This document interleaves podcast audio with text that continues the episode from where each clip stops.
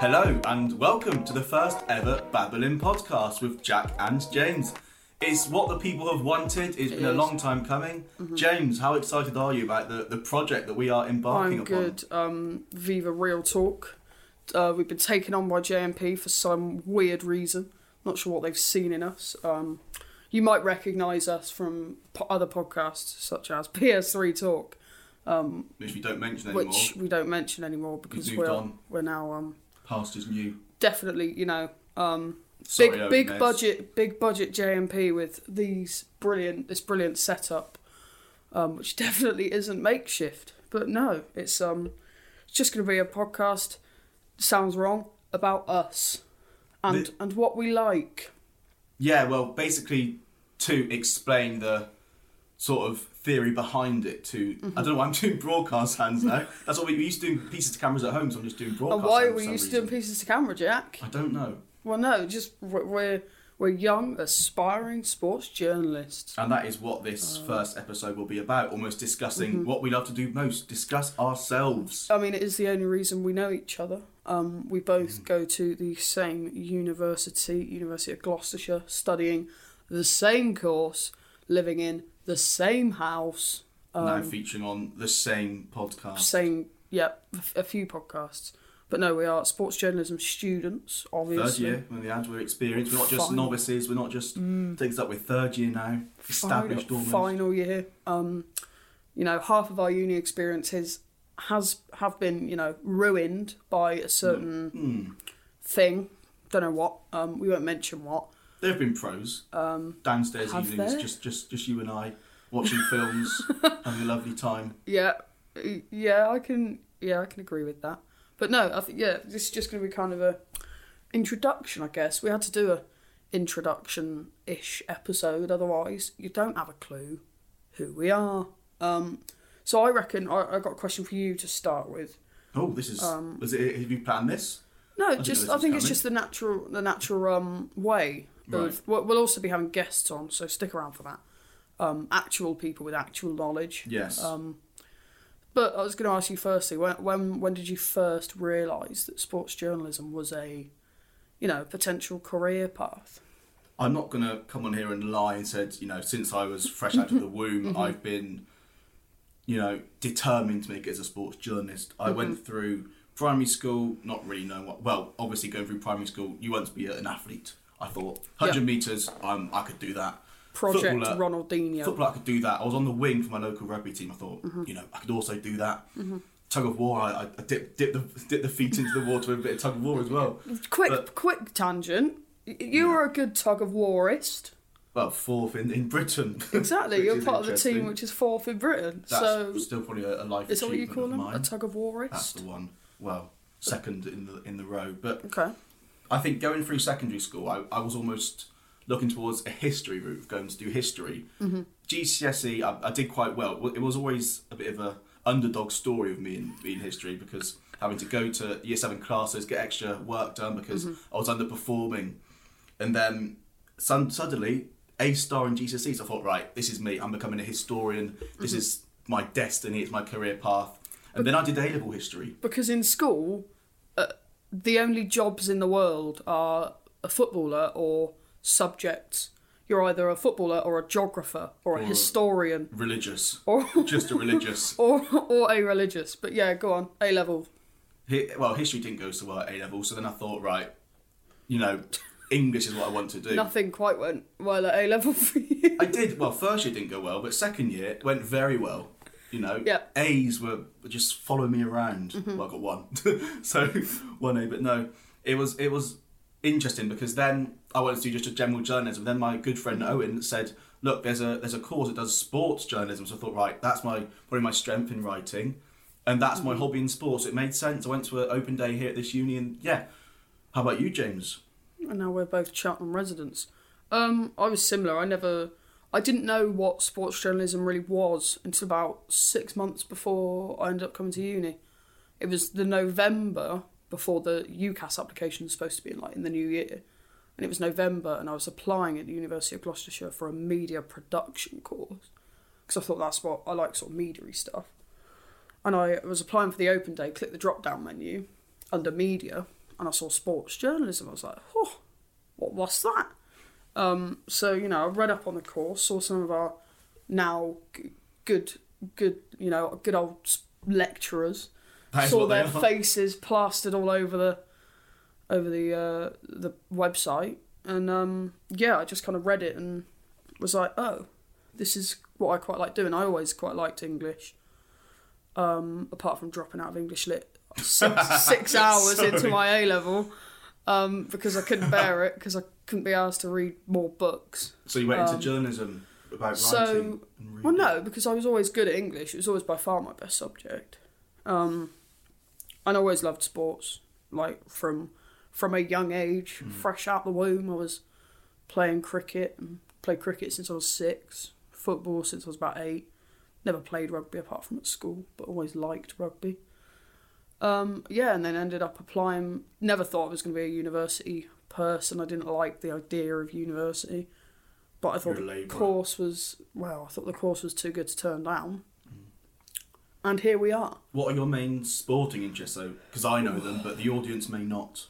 Well, I think the main, the main sort of takeaway from me and you as as people is we're both West Country, so and we both support the same football team, Bristol City.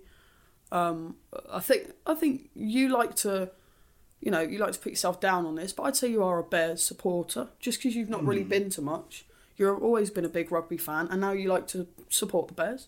You'll get to I games. We I were going to start going to games last year, and then this thing happened in around March, which don't know what that was. I was always focused on my playing career in rugby. Yeah, my yeah. playing career where I once went four games without touching the ball.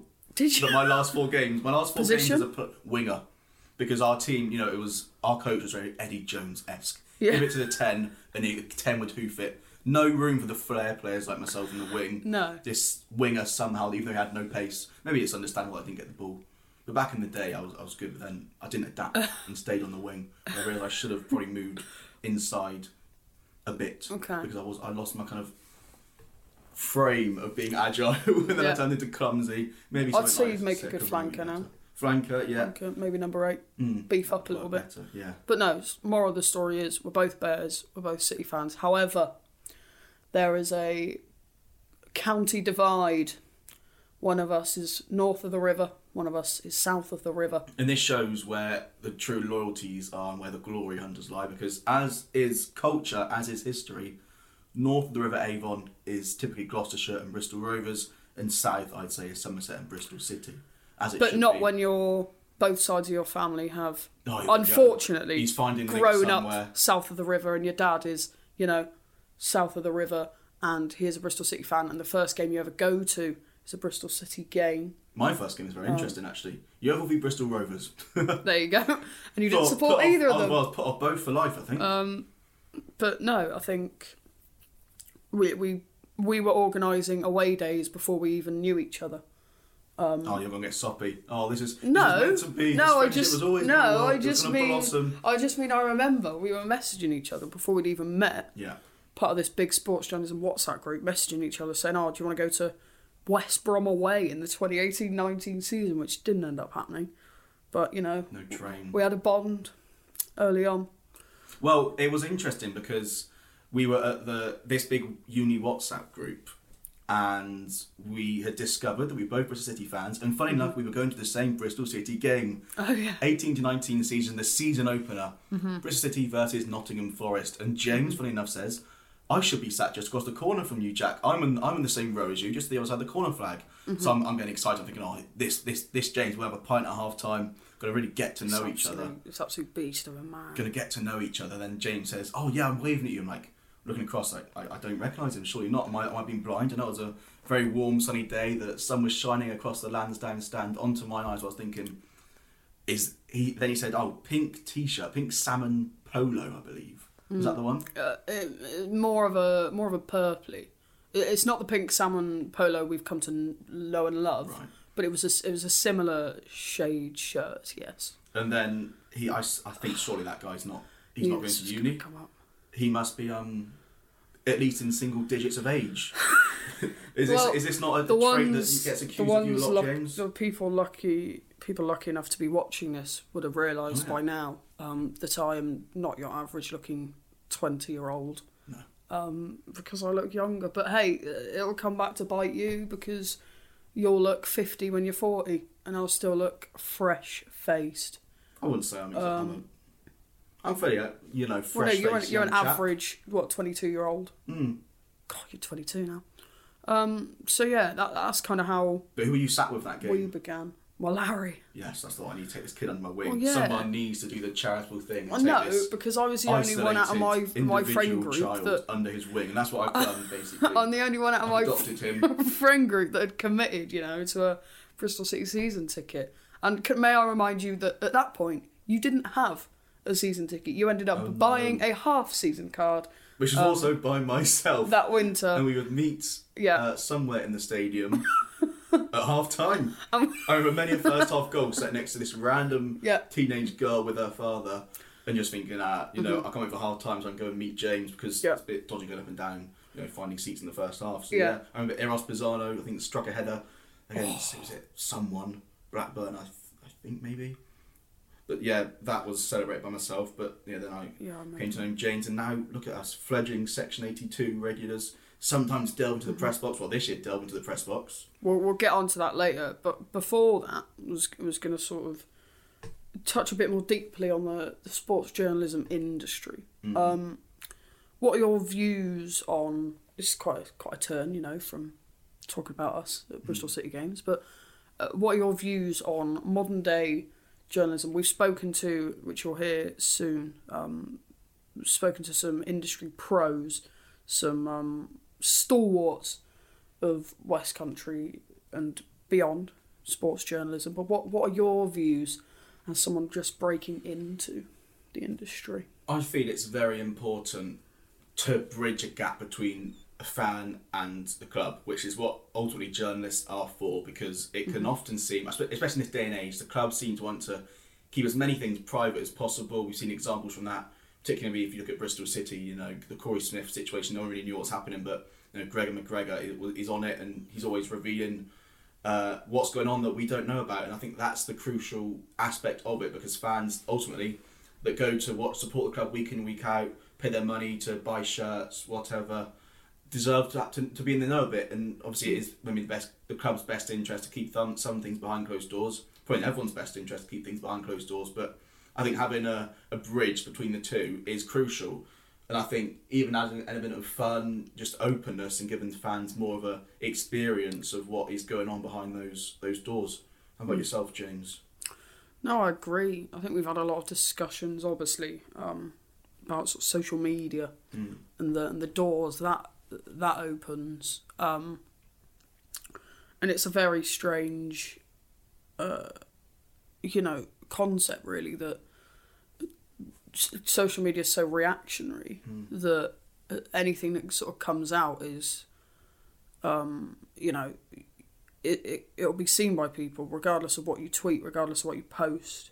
You've had It's a gonna- few bad ones. it's gonna I be seen. On seen and Oh, deleted. what when I was like, oh, what like sort of mis misspellings, and, you know, if Twitter ever added edit mode, that would be a bad idea for me because no big ruin it. tweets would just suddenly get advertised and people Yeah. would No, to no, be no. paying money, they'd be advertising it'd it. be awful No, just because I don't against edit. know, Isabel from Birmingham has, has misspelled a tweet wrong. It could have gone viral. She didn't make that spelling mistake. You know, Mm. does Twitter lose its soul? Not for me. No, but everything you know, everything is out there straight away Mm. on social media. You, it will be seen by someone. It will be recorded or t- screenshotted by someone.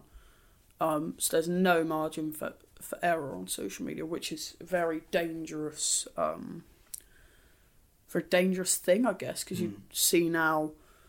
Um, social media also brings out the absolute worst in some people and the worst of situations. Um, seen a lot in the news. I think 2020 was a big, Mm. big um, year for raising awareness of diversity issues and, you know, institutional racism. That at the end of the day, is deeply rooted in sports journalism and social media. We've done a big essay on it, haven't we? we've Dreadful just done a big essay it? I on think it. we both concluded that there is an, an issue. a huge issue, um, and I think there will be an issue for a long, long time. Um, but yeah, going back to our experiences, I think it also opens doors, and it also, in some ways, makes you spoke about sort of clubs keeping private. It also makes some some people more accessible, depending on who you are. Obviously, you got players and managers or whatever tweeting stuff straight after games and having a bit of banter on social media.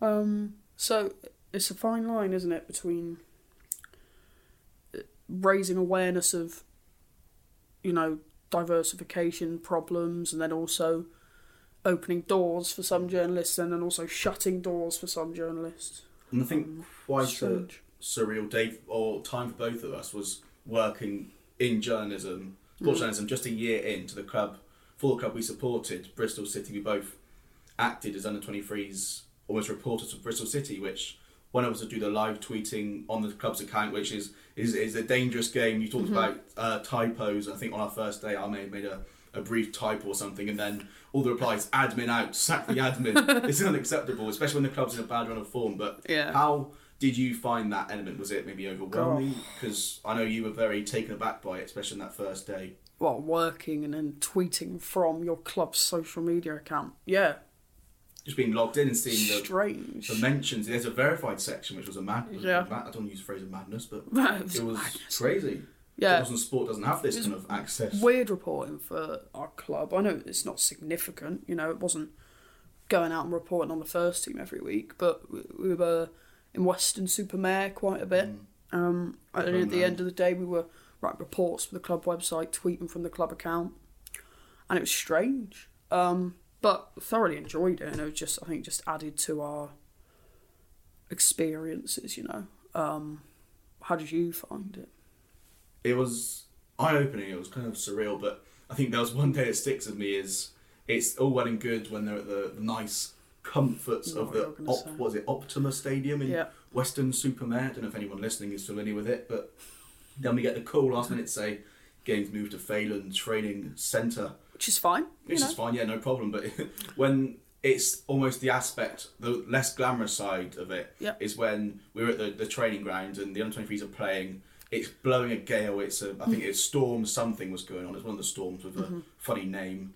Um, and then there's there was no seats, there was no plugs. So in the end, my I was using a Lenovo Z51 at the time, and I know there won't be many uh, users of a Lenovo 51 listen to this because, well, within good reason, they looked at the reviews and its battery life at the time was lasting about half an hour. So, doing the match report, it was the team sheet was blowing all over the place. Yeah. I think it was just us, maybe Gregor MacGregor, one of the City media team, just trying to keep tracking this game. And yeah, ultimately just freezing, having to write the match report on my phone. Um, the team had lost 6 1 to Yeah. Watford, so Got obliterated, bless them. but that I still loved that day. That's the thing. Yeah. No matter many journalists would look at that and think that's you know the low point. You can only go up from there. But I still absolutely loved it. Mm. It was still a, a real experience and just that access to even walking through the club's training ground that we support was just unbelievable. And I think Mm. this season as well, where I've been lucky enough to go to the the city games. What Mm. a flex that is.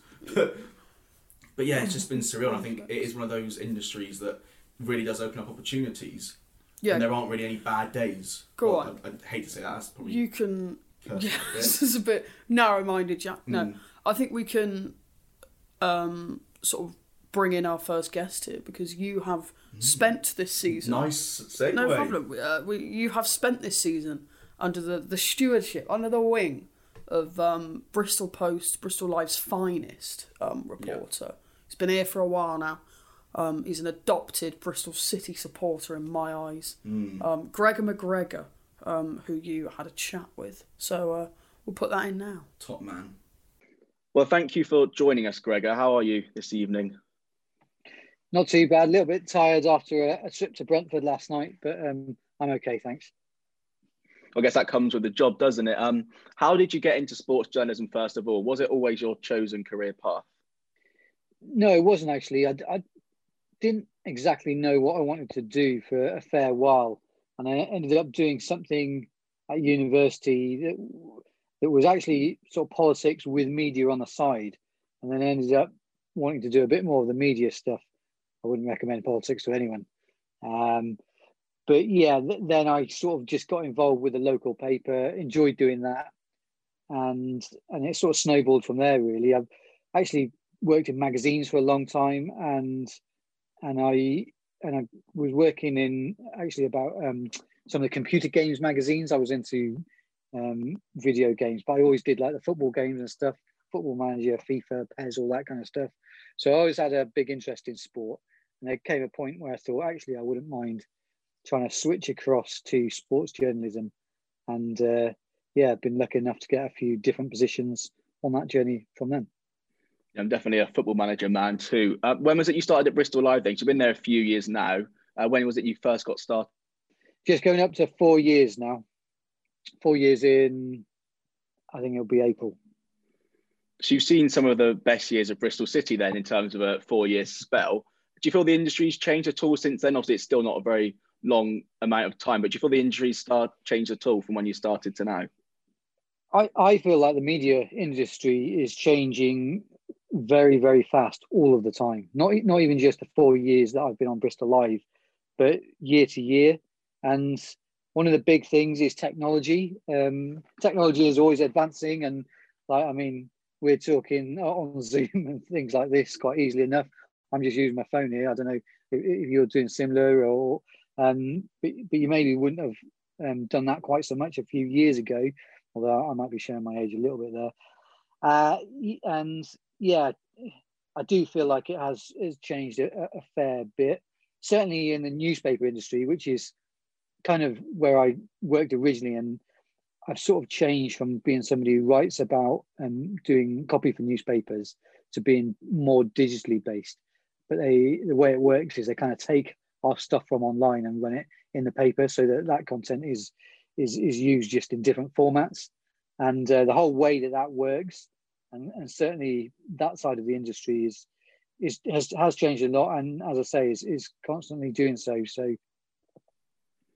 No, definitely, definitely. And one thing that I think as a journalist you have to be on these days is social media, really, especially Twitter, because fans are seeing things instantly. And how much do you feel social media itself has a positive effect on journalism? You think can be also be maybe a bit of a negative at times? Definitely, definitely both. Um, for myself, um, social media is is a brilliant tool, uh, but at the same time, you have to be a little bit careful with it. I think, as in sort of discover this more and more, but I think in every walk of life, social media has positives and negatives, and you obviously don't want to spend too much time on there. And we've seen everybody. I I get abuse. I get abuse um, from people. I've had to block people I think if you go into sports journalism, you undoubtedly at some point will have will have that thrown at you. Various you you you get stuff chucked at you on there, and you'll have to either decide to just ignore it, which I think probably a lot of people try and do. But then there comes a point, and well, it comes to a point, and you think, I don't want to be listening to this all the time. So, I, when I first started this job, I thought I'm going to try really hard, really hard, not to block anybody. And uh, basically, I've just decided to block people I got some stick the other day when I said um, on BS3 Talk, our pokey little Bristol City podcast, I said I felt that Massengo should be starting more games, and I think after his performance against Brentford, I thought justified in the end. So that was a that was very pleasing. But what has been your high point in the role so far at Bristol Live? Obviously, there've been some great cup upsets, some good league campaigns, but is there any real moments that stick out to you? Maybe a journalistic scoop or anything? Um, one, I think you always sort of remember your best transfer scoops, and one of the first ones I know that um, I, that I broke, I'm sure, was um, when CSKA Moscow signed Hordur Magnusson, and um, actually I can say this now, but basically had a guy in Iceland who, who uh, I think he actually helped Hordur Magnusson's um, profile and everything, and he was keeping us in touch with what was going on with him and everything. I'm not sure if he wanted, he just wanted everybody, the fans, to know the real truth or, or what his motivation was. But it was obviously very good for us.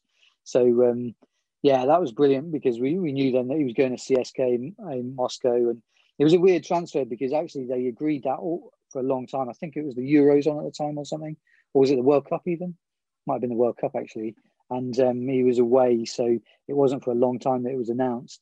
So I think when we broke that transfer story, everybody was like, "Yeah, whatever," and then it, it, it transpired a month down the line that yeah, it was true, but and people had probably forgotten that we'd even broken that story a long time before. Um, so yeah, that and um, I I'd also say some of the more the stuff that has sort of come from the dressing room, from a, um, to a degree, so stuff that's kind of edgy, because I think you have to be incredibly balanced to report that, and it's a, a high wire act.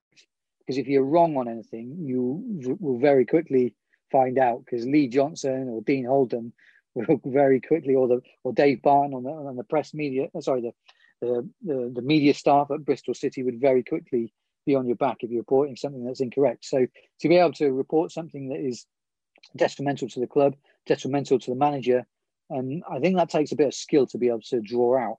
So yeah, without wishing to blow my trumpet too much, probably those items. And thank you again to Gregor for speaking to us there. I think many City fans will agree he's doing a, a terrific job. Mm-hmm. Really a great person to learn from on a match day, and yeah, very, very thankful for the opportunity to work with him this year. What's give people a summary of your, your role? You're some kind of a match day intern, assistant person. What, what do you do? Effectively, which is kind of the dream because it's the club I support. But on a match day, I'll typically arrive. Well, get arrive an hour and a half before the game. Have my lunch in the car, which I like to do. Have a nice. have a flatbread, flatbread in the car for the game, the dream, and then hmm. head up what to do first? You go in. It's very different with COVID protocols because you go in, you get your pass, and you go up the lift, and you're pretty much straight into the seats. So I'll go in. I'll do a few tweets. You know, say oh, I've arrived and stuff. Then look at some stats. Anything I can tweet on the Bristol City Live account, which is what I ultimately help run on match days, and then I'll transcribe the quotes from the pre-match. Uh, well, quotes on the Twitter that Bristol City put out. Mm-hmm. So either it's usually either Paul Simpson or Keith Downing. So send that to Gregor for his live blog and then kind of just live tweet the game. At the end of the game, do a uh, five things the fans may have missed report, which is I think it's gone down quite well. I think people enjoying staple it. now. It's a staple. It's almost a series because mm-hmm. it is so important that with no fans there, we been lucky enough to be there watch, watching the game can kind of pick out moments that you don't really notice at home. So mm-hmm. I think mm-hmm. that's a good idea. But yeah, doing a few few interesting tweets. I think one that sticks with me is is uh, I've, you know those I wrote more web Deeney, then kind of crossed it out on Twitter font and yeah. put more Deeney, which kind of backfired in the past few games. And I think I got a few hateful comments like delete because it was very cringe, which I agree. But you have to be a bit cringe. And yeah. one person I would I would say has a bit of a te- uh, tendency to be cringe on social media is you, James.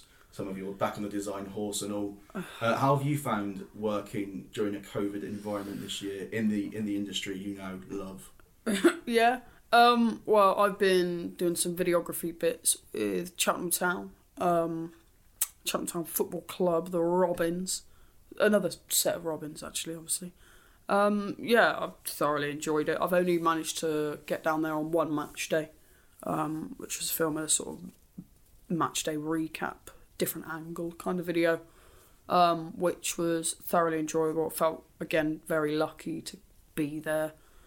Um, and yeah, most of it's just sort of been editing and working remotely. Um, but also getting down to the stadium most weeks and filming links for a show we do and yeah, it's very strange, isn't it, that mm. we don't really have much of an idea on what it's like working full, not full time, but working like in the industry in regular circumstances. You don't really know what it's like to go in week in week out in the press box with fans I've never filmed a game from the sidelines with fans. Um, I've only been to one, two football games in the last year, um, which have both been non-league or pre-season friendlies. So, you know, and they've even then they've limited fans with COVID. Um, yeah, it's very strange, isn't it? But again, we're lucky with our university that we've been able to get opportunities. Obviously, you worked very hard for yours. Um, very, very. You did. Well, I, went, I went in there for a few did. weeks. yeah, you did many weeks of work experience mm. before that.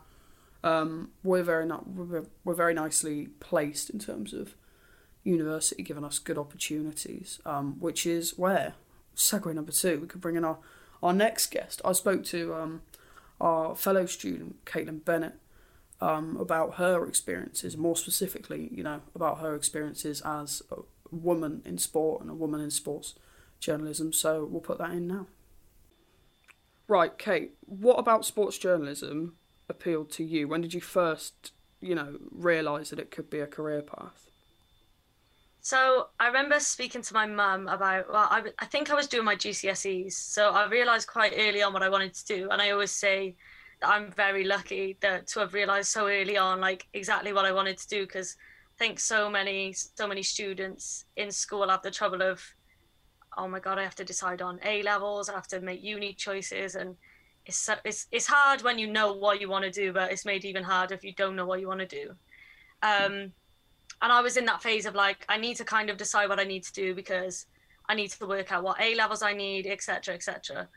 So I just thought, what am I good at? What do I enjoy? And I feel like the only thing I've ever been good at really is English.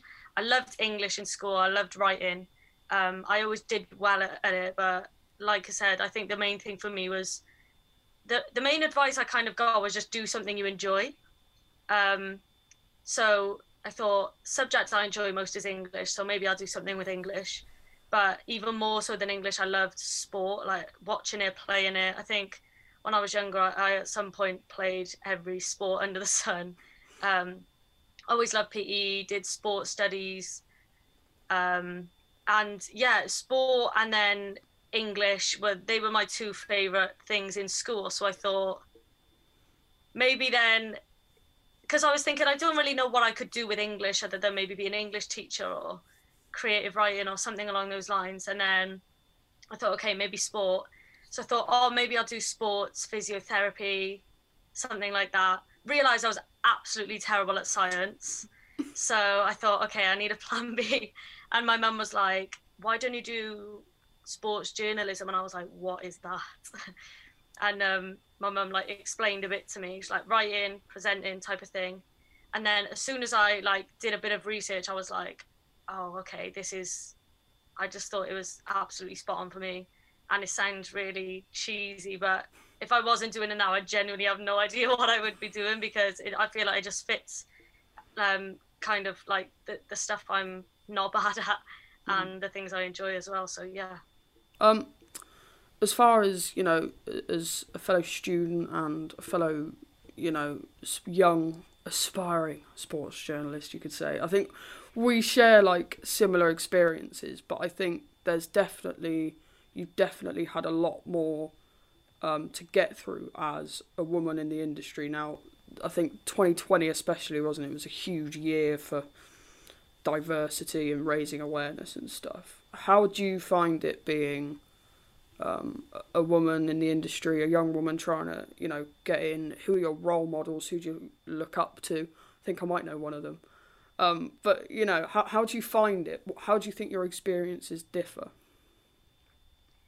Um, I mean, I don't want to sit here and talk like I'm someone with 20 plus years experience who has, ex- as I said, experienced social media trolling and because touch wood, everyone is always so on social media. I don't think I've ever really had any any abuse in terms of being a female or anything like that. Um, so I'm kind of lucky because I know when it does go on, and um, it's not always necessarily like the bigger names we see on on TV or anything. It, it can be aspiring female journalists um, who are in uni or an internship or I think I think where the experience differs is it, it is a complete double standard. As a female, you have to be ten times better. You have to know ten times more, and you have to you have to prove yourself beyond anything, beyond anything really, um, to to prove that you have a place. Because for so many years, we it's been women don't have a place in sport, but they do. But also, we have to accept that just because we're women in sport we can get things wrong like the men do and although it's okay to receive criticism, if you get something wrong, I'm not saying you don't deserve any criticism. For me, it's when that it, it turns from criticism to comments about someone about a, a woman, like about being a female.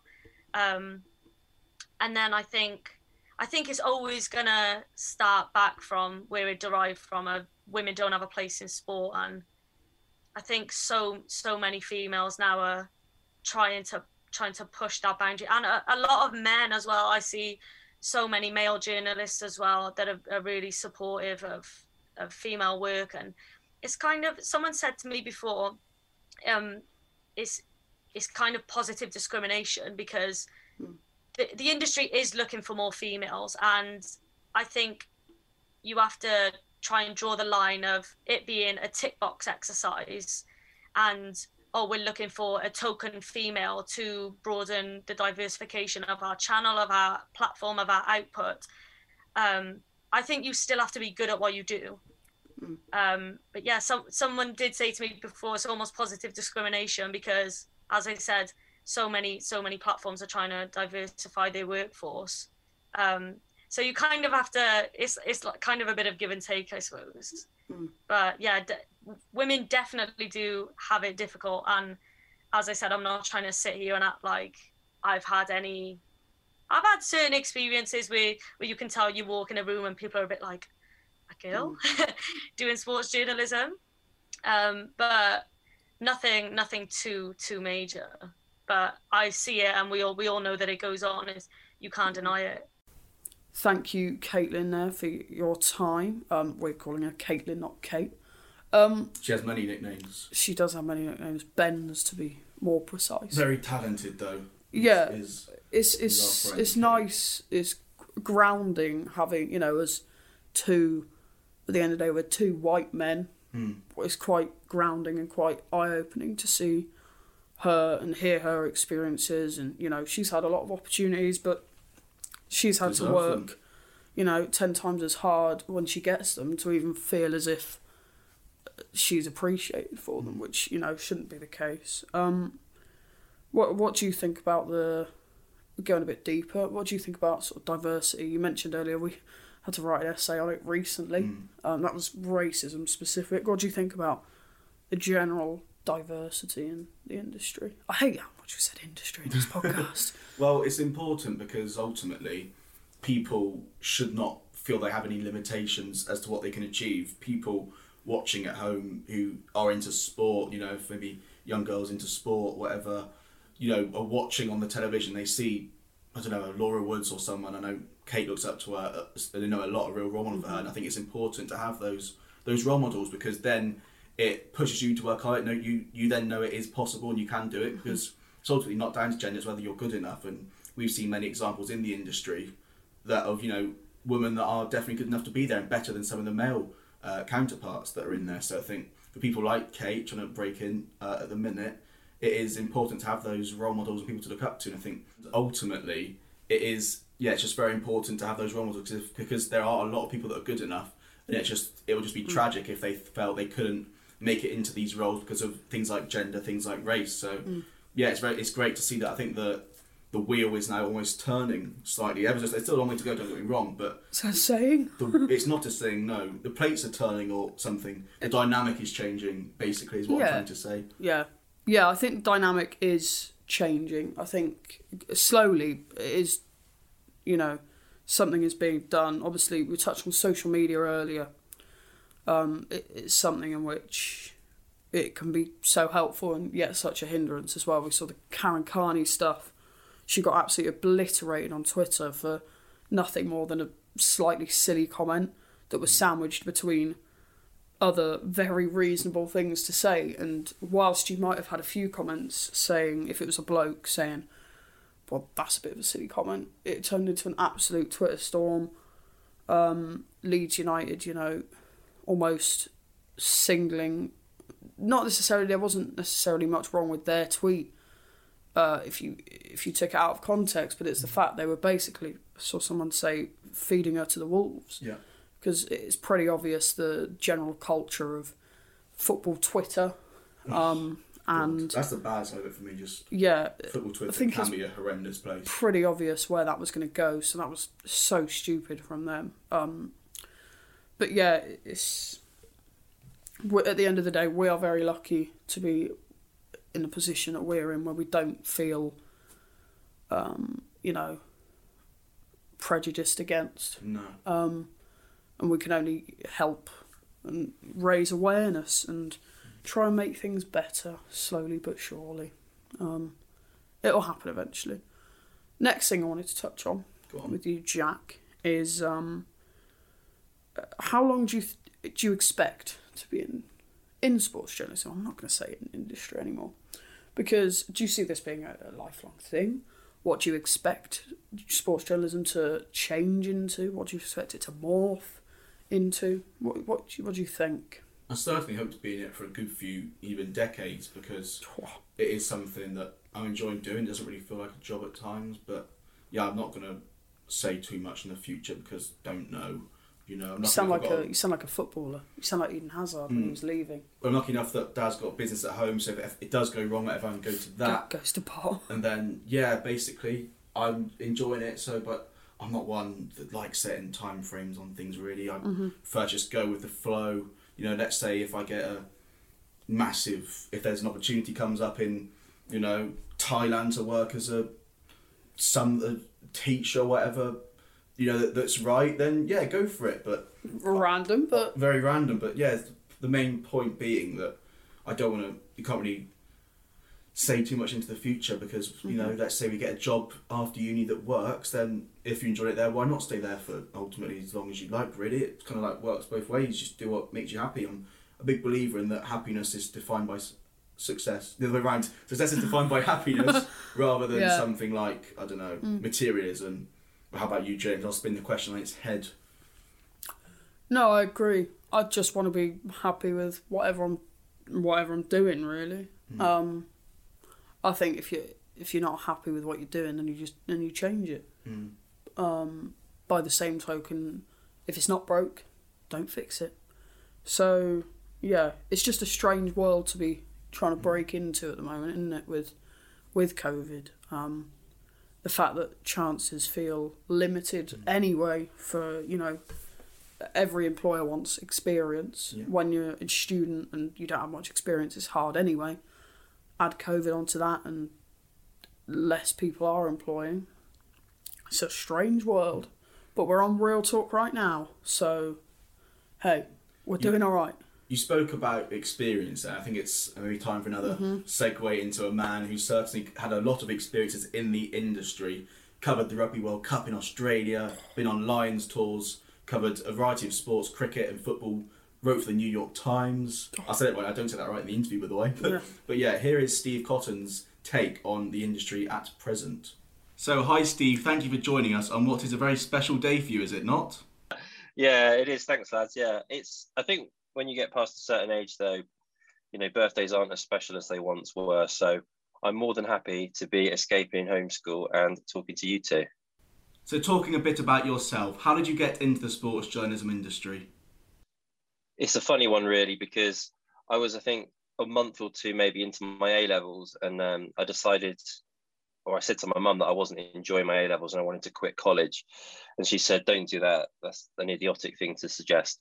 Um, but then a few days later, our local paper advertised for a junior sports reporter.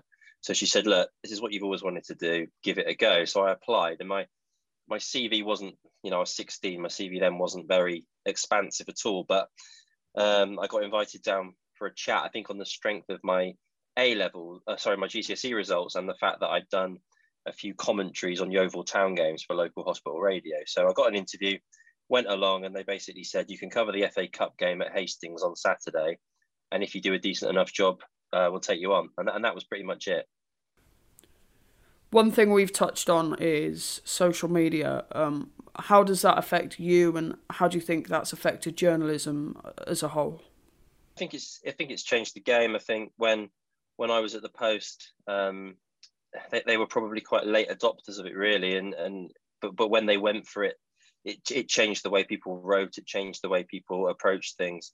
Um, I think obviously, you know, social media is is a force for for bad things as well as good things. And I think you know you, you can get a bit too engrossed in it. And I, I've only recently gone back on Twitter after probably 11 months off because I just found it a little bit soul destroying and and quite draining a lot of the the negativity around you know anything that would be posted by um you know certain high people of, of profile you know whether it was women whether it was whether it was people of color whatever it was people jump on it and there is obviously a lot of racism and there is a lot of sexism and embedded in the commentary. So i think you know once you wade through that and it's an ongoing battle that the, com- the tech companies and other organizations are, are fighting at the moment then you know there is positivity and i think people can make good use of it and we obviously see a lot of good come out of it. So working with athletes in sports journalism for so long have you had any sort of runnings or amusing stories with any of them? Uh, let me think. Um, runnings yeah that's an interesting one uh, and i'll tell you one um, it's not it's not a running um, but in terms of stories when i went to cover the Rugby World Cup in Australia in 2003. Um, I was 21. You know, I think the balance of going to uni versus getting work experience paid off for me in that respect because a lot of my contemporaries would have finished uni that sort of that summer and then been looking for jobs. And I was already kind of in position where I was going to Australia to, to cover a World Cup. And one of my jobs was to ghostwrite Mike Tindall's column. He did a column for us at the Western Daily Press, and we'd signed him up you know, he wasn't a star going into the tournament. He was probably the least famous of the England starting 15. Um, we signed him up for a column, and the first one I did just after I arrived in Brisbane, um, we sat down in the hotel and did it. The next one in uh, in Sydney was a, was a trickier one to arrange. So I was going to call him because I hadn't heard from him. There was a rumor going around he was going to be dropped for the semi final. Um, anyway, rang him, rang him, rang him, didn't get anything back. The editor back home, because of the time difference is, is panicking because he needs to know when the columns come in. Um, Mike texts me, can't talk now, mate. I'll speak to you tomorrow. And I think, well, that's a bit brief. Anyway, it turns out I'd interrupted his first date with Zara Phillips. So Zara was over there and they'd been set up, I think, by a mutual friend, Austin Healey or, or, or something like that. And so he'd gone for a drink with her in, in Sydney or a meal in Sydney. Um, nobody knew that this was happening. Obviously, he couldn't tell me why why he couldn't answer my call. And then it came out in the tabloids uh, a few weeks later, and then he apologised and said, "Look, mate, I couldn't tell you what it was because obviously, when you're dating a member of the royal family, it's not the sort of thing you can advertise um, straight away." So obviously, they ended up getting married and having kids and living happily ever after. And yeah, I was uh, I was there badgering him to answer his phone to to do a column for which he was probably getting 150 quid. So that was quite a good one again, thanks to Steve for his time, especially on on his birthday. We didn't ask for yeah. age or anything like that, but a very interesting story on Mike Tindall. Mm. I didn't know him and Zara Phillips been together that long, to be honest. Yeah, you were quite surprised, weren't you? Yeah, I was. It's 18 years now. Wow. Is it 18? Yeah, because Steve said 17. Mm. I was like, it's not. It's 18 now.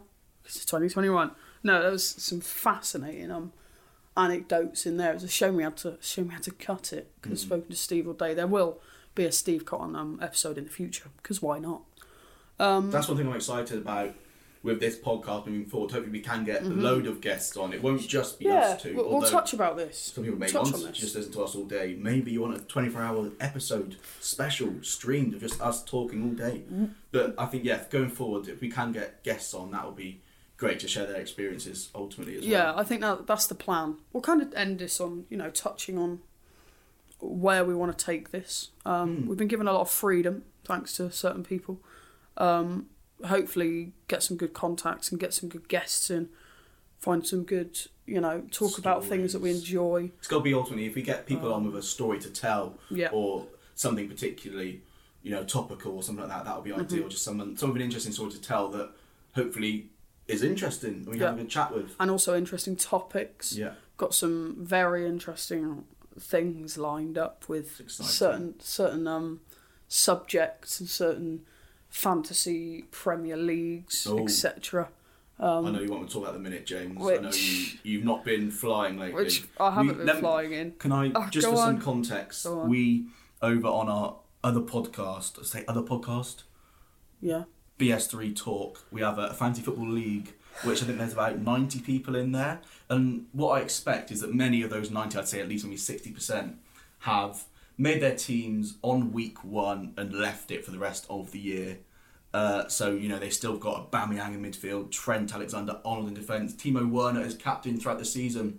Yet James, you find yourself in the bottom bottom half, bottom third of this division, and it's not like he's a casual player. He lives, breathes, and sleeps FPL. So you know, change your captain each week, watching YouTube videos for tutorials, following specific Twitter accounts for the best FPL insight. James, what's gone so poorly this year? this hurts. That that's for another. That's Did you for pride another yourself episode. in FPL as being an FPL man? No, not no. I just enjoy it. This this is for future episodes. So you pride yourself. we'll on give it. it. We'll give it a proper um, deep dive into our FPL um, journey. But how are you? How are you finding the uni living then? Changing the subject, I'm quite Mm. happy with that.